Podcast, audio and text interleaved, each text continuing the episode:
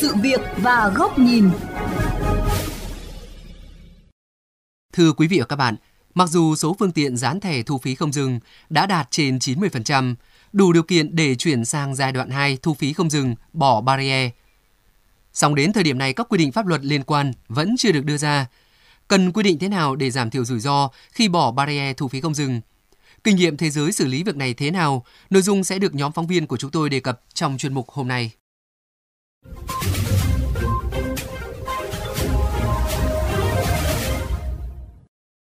Di chuyển đường cao tốc Hà Nội Hải Phòng vài lần mỗi tuần, anh Nguyễn Văn Hưng ở Hưng Yên cho biết, việc đi qua trạm thu phí không dừng nhìn chung thuận lợi. Tuy nhiên, việc duy trì hệ thống gác chắn tại các trạm cũng tạo ra một số bất tiện cho tài xế. Nếu mà xe đến trạm mà hết tiền thì là họ sẽ bố trí cho các xe khác đi vào làn bên cạnh. Nói chung là cũng mất tầm một khoảng một vài phút rồi đấy. Thế nên nói chung là nếu mà bỏ được cái barrier đi thì càng tốt để cho các xe lưu thông nó dễ hơn là phải dừng chờ mình đi qua trạm mà nếu mà để mà chắn cái barrier thì đôi khi các xe trước đi qua cái là cái barrier nó hạ luôn xuống đến đôi khi là tài xế mới mà không để ý là cũng sẽ là đập vào kính lái của cái xe sau. Sau gần một năm đồng loạt thực hiện thu phí tự động không dừng ETC hoàn toàn trên các tuyến cao tốc, những lợi ích đã được thực tế chứng minh như là giảm ùn tắc, tiết kiệm thời gian, nhiên liệu cho lái xe, doanh nghiệp.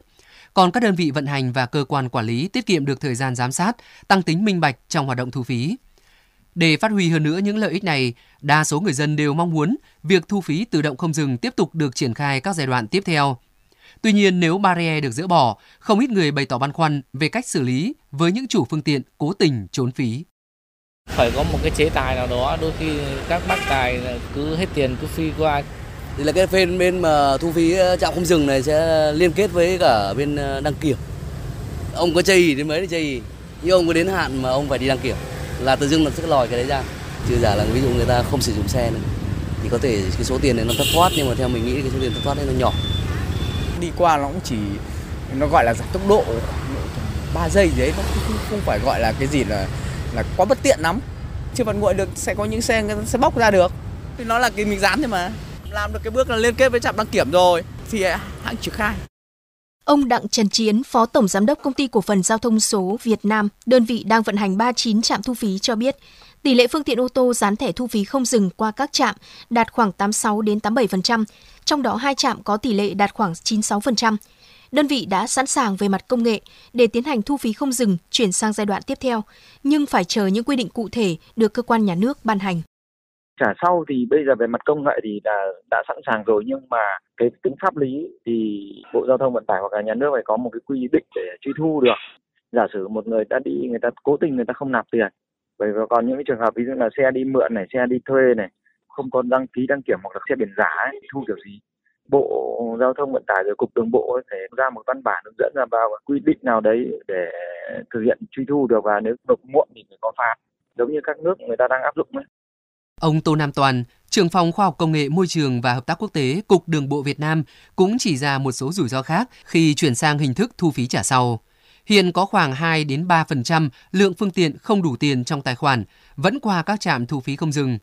Do đó, nếu bỏ barrier với những trường hợp cố tình không trả phí, xe đổi chủ nhiều lần, xe nước ngoài quá cảnh Việt Nam thì việc thực hiện cưỡng chế thu phí có thể gặp khó do thủ tục và chi phí thực hiện có thể cao hơn số tiền thu được.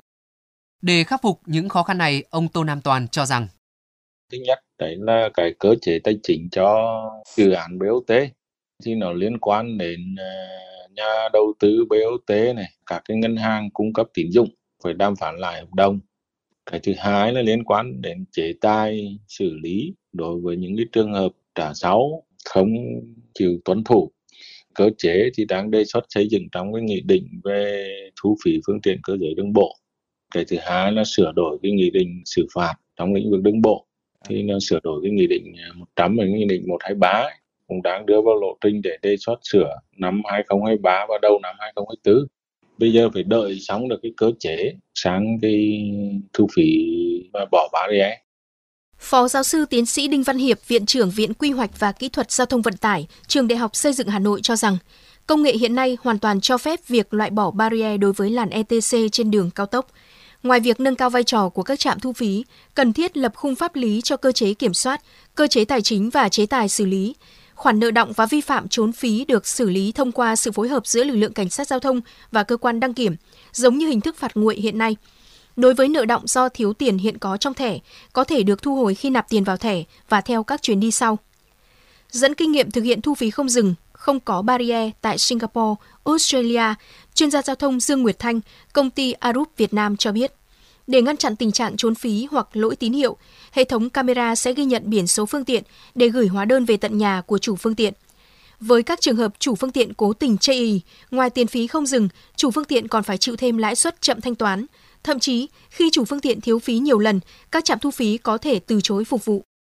phải có một hệ thống thông tin, giống như là lý lịch của chiếc xe đó trên hệ thống để mình biết được là họ thiếu bao nhiêu tiền phí rồi và mình có những cái biện pháp chế tài. Cái đó thì sẽ liên quan nhiều tới cái phần tổ chức ở hệ thống thông tin và các cái quy định của pháp luật để làm sao mà mình có thể truy ra được những người mà họ thực sự cố tình trốn và không trả phí.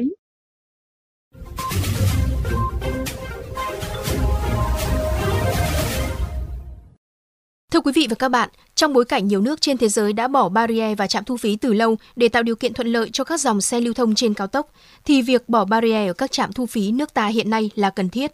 Việc chuyển sang giai đoạn 2 cho phép chủ phương tiện trả sau hay giai đoạn 3 bỏ barrier không khó. Quan trọng nhất vẫn là hành lang pháp lý thu hồi nợ, trả sau. Mời quý vị đến với bài bình luận có nhan đề Quan trọng nhất là cơ chế phối hợp thực thi.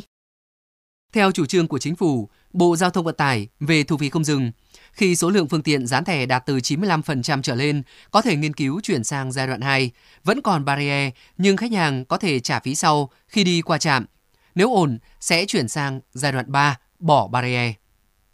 Đến thời điểm này, thống kê của Cục Đường bộ Việt Nam cho thấy số lượng phương tiện đã dán thẻ thu phí không dừng trên toàn quốc đạt hơn 4,2 triệu xe ô tô các loại, đạt hơn 90% tổng lượng phương tiện đang lưu hành. Nhưng việc chuyển sang giai đoạn 2, thu phí không dừng vẫn chưa thực hiện được. Theo Bộ Giao thông Vận tải, việc chuyển từ giai đoạn 1 sang giai đoạn 2 được xác định là khó khăn nhất bởi cần có hành lang pháp lý chuẩn. Không chỉ là xác định đơn vị gánh chịu rủi ro khi chủ phương tiện nợ động tiền phí, mà còn là hành lang pháp lý và cơ chế phối hợp để truy thu chủ phương tiện chây ý trong việc trả phí. Đầu tiên là việc xác định đơn vị gánh chịu rủi ro khi chủ phương tiện cố tình chây ý không trả phí. Với các dự án BOT, có hàng loạt chủ thể liên quan, từ các ngân hàng, các nhà đầu tư BOT, đơn vị cung cấp dịch vụ thu phí không dừng. Thực tế có những trường hợp không đòi được phí khi xe bị đánh cắp, bị tai nạn, hỏng xe không thể sử dụng, xe biển nước ngoài không có tài khoản thu phí không dừng. Trong khi với ngân hàng thương mại thì thiếu 10.000 đồng tiền thu phí BOT cũng là phần thiếu nợ. Bởi vậy, để chủ phương tiện có thể trả sau, ngân hàng nhà nước, các ngân hàng thương mại tài trợ tín dụng cho dự án BOT vay vốn cần chấp thuận cho nhà đầu tư BOT giao thông cho thu hồi nợ trả sau. Điều đáng mừng là Bộ Giao thông Vận tải đang nghiên cứu đề xuất chuyển quyết định số 19/2020 của Thủ tướng Chính phủ về thu phí không dừng thành nghị định. Khi đó, trách nhiệm, nghĩa vụ và quyền lợi của các bên liên quan như các ngân hàng, các doanh nghiệp BOT, các nhà cung cấp dịch vụ sẽ được phân định rõ. Về cơ chế thu phí trả sau, mặc dù Bộ Giao thông Vận tải khẳng định nghị định sẽ mở rộng hơn với nhiều quy định thu phí, từ việc mở rộng ứng dụng của tài khoản phí đường bộ dùng cho thu phí sân bay, bãi đỗ xe, thu phí nội đô, đến chế tài xử phạt các hành vi không trả tiền. Song một số chuyên gia cho rằng để chuyển sang hình thức trả sau cần quy định rõ chốt chặn nhằm truy thu tiền phí với các chủ xe cố tình chây ý trong việc thanh toán phí. Nhiều nước đang áp dụng quy định ai đang đứng tên trong đăng ký xe thì chịu trách nhiệm trả phí, giống như hình thức phạt nguội hiện nay. Với chế tài này, người bán xe chưa sang tên cũng sẽ phải nộp phí rồi tự thỏa thuận với chủ xe mới về thủ tục sang tên, tiền nợ phí, người cho mượn xe, cho thuê xe cũng có trách nhiệm nộp phí trả sau thay vì tranh luận xe mua lại, xe mượn hay xe đi thuê. Từ kinh nghiệm chốt chặn, đăng kiểm để buộc chủ xe chấp hành quyết định phạt nguội, cần xem xét xây dựng dữ liệu thông tin của từng phương tiện, cập nhật đầy đủ số tiền phí còn nợ động, từ đó có cơ chế xử lý thông qua sự phối hợp với lực lượng cảnh sát giao thông và đăng kiểm. Đồng thời, việc chốt chặn bằng đăng kiểm cũng phải kèm những quy định đảm bảo căn cứ rõ ràng, chặt chẽ, thống nhất, tránh các tranh luận không đáng có, giống như đã từng xảy ra với phạt nguội qua đăng kiểm. Khi sự phối hợp giữa các lực lượng đạt hiệu quả, chủ xe xác định việc trốn phí, nợ phí có thể bị ngăn chặn, xử phạt. Khi đó, việc xem xét chuyển sang hình thức trả sau, bỏ barrier mới được đảm bảo. Chuyên mục sự việc và góc nhìn hôm nay với chủ đề Bỏ barrier thu phí không dừng quy định thế nào để giảm rủi ro xin được khép lại tại đây. Cảm ơn quý thính giả đã chú ý lắng nghe. VOV Giao thông, kênh phát thanh dân sinh tương tác số 1 Việt Nam